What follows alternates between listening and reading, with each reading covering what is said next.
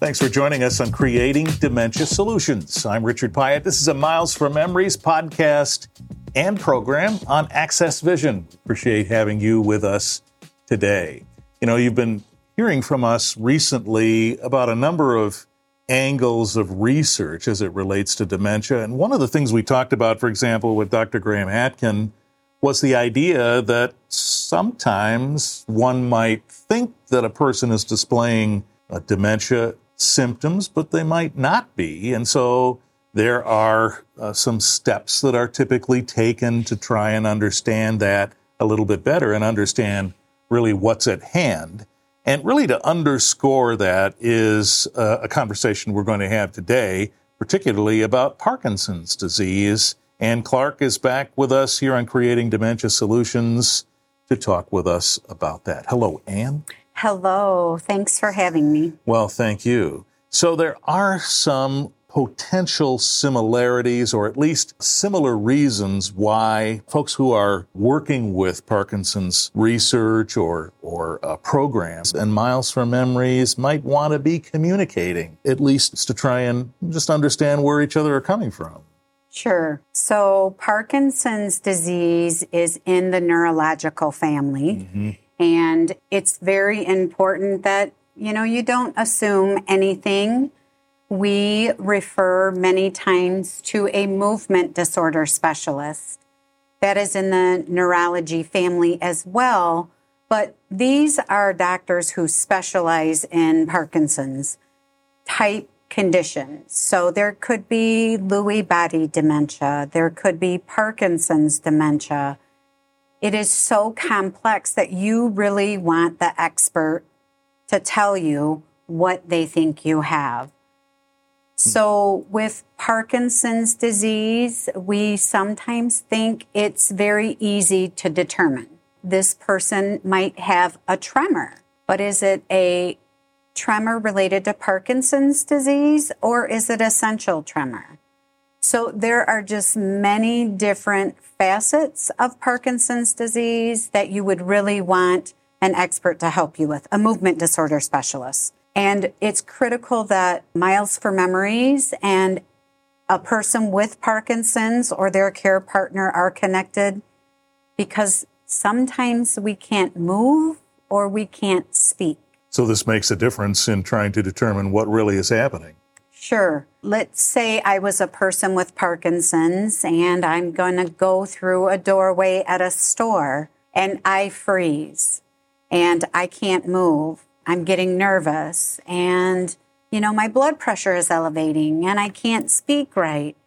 So our Help Home program with our bracelet is the best way to get in contact with a care partner to say, oh, well, have him move a different way and then he'll be able to walk through the door, or let me come and get him or her, mm-hmm. whatever the case may be. Ah, so here's where we start to see where some of the connections between Parkinson's and Miles for Memories could be particularly useful, the technology part. The technology part is critical. Not just that, but if you've progressed in the disease, Parkinson's disease is a progressive disease, as is dementia. So if you've progressed and you can stay by yourself for a little while, but you can't stay for long periods, and my care partner has had a crisis, mm-hmm. what better way to let emergency responders know that, hey, my person is at home and can't stay there for a long time, or call my son to get my person, or whatever the case may be.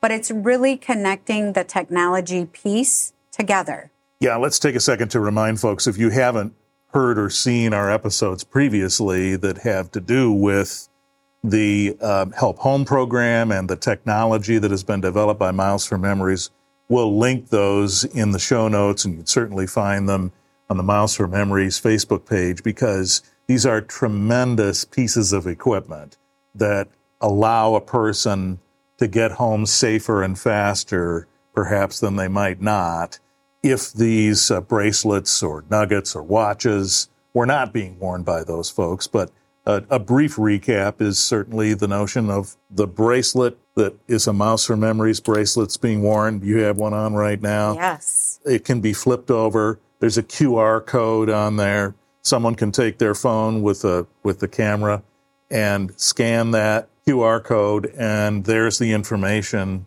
to help relocate this person and, and bring them back to their caregiver uh, so that it is uh, easier and safer for them to get home. So now you've just illustrated, Anne, the notion that someone with Parkinson's who may have, have frozen somewhere and can't articulate what's happening to them could find this particular bracelet to be useful. Sure. When I facilitate the Parkinson's support group for Calhoun County, and we talked about this bracelet and the nuggets and the G P S watch at length in our group. Everybody in the group wanted one mm. because they know the importance of just getting home safe and not having all of these tests ran. It might be I just forgot to take my medicine. Mm. So, you know, I'm in an off period. I can't move like I should. Do I need to go to the hospital for that? No. I need to go home and get my medicine. So I think it's important to understand that there are different neurological conditions, different conditions all the way around, a chronic condition that people have that Miles for Memories can help with. The whole point was to try to get people home safe. And it's a beautiful way to stay independent. Yeah. I'm reminded of uh, my grandmother who used to wear a high blood pressure alert necklace, which had a, you know, like a Red Cross on it, so that if a medical emergency happened and she could not speak for herself, she was wearing it so folks would know Rosemary has high blood pressure. Imagine this. This is this kind of thinking, but leaps and bounds beyond it in terms of technology. This kind of equipment has a benefit beyond just dementia and Parkinson's. It probably has relevance across all kinds of conditions, doesn't it? Sure. So think about a non-compliant diabetic whose sugar ranges can go high and low. And when that happens, that clouds our judgment. So what better way to let somebody know what's really going on uh, with you than through a tool such as our Help Home bracelet? I think the beautiful part is, is you can attach so many documents to it. Mm-hmm. So you can say, I'm on a Parkinson's med, Cinemet, and this is the dose I take, and this is when I take it. And or I'm on Rytary, which is another type of uh, medication for Parkinson's. So there's so many different things, so many different medications out there. So don't you want whoever finds you to know exactly what you're on in case you do have to go to the E R department, so that they're not giving you something that maybe doesn't agree with you? And that's going to be effective the, the fastest for you. Right. And, of course, the the whole idea, too, that if someone's at home expecting you, that information could be part of what comes up when they scan that Q R code as well. Sure. And that person can be the focus of some attention as well. Absolutely. Mm-hmm. So I just, I think it's really important that we use these independent tools, I like to call them, because our older population, God bless them all, but they seem to think that by using tools, that takes away their independence. And I'm on the other side of the spectrum where I think that's what's going to keep you independent. That's what's going to keep you safe. That's what's going to get you home. Mm-hmm. Sometimes that's what's going to keep you home. Especially with Parkinson's disease, we have a gentleman in our group who's had deep brain stimulation. So they actually go into your brain. And for that, he has struggled with his speech. Um, and the best way for him is by wearing his bracelet so that people will understand that sometimes you get out there. So I'm not drunk. Mm-hmm. I'm not high. I can't speak because I've got a condition, and it's better that they just know the truth about what's really happening with you. Yeah, boy, that's an interesting point, that uh, someone can observe some symptoms of your condition and make a lot of assumptions that may not be accurate. Absolutely. Uh, with Parkinson's disease, some people get very rigid. Mm-hmm. Some people get very off balance. So it might appear that you're staggering, but you're really not. Mm-hmm. It's just part of the symptoms that you're trying to manage. There are different tools to manage the symptoms as well. So movement is key, which is another area that Miles for Memories and people with Parkinson's can partner. Yeah, we're going to talk about that in our next episode as well. And and you hear us talk about this just about every program, the idea that movement is a tremendous help. And I suppose we're learning across the board that movement is a tremendous help.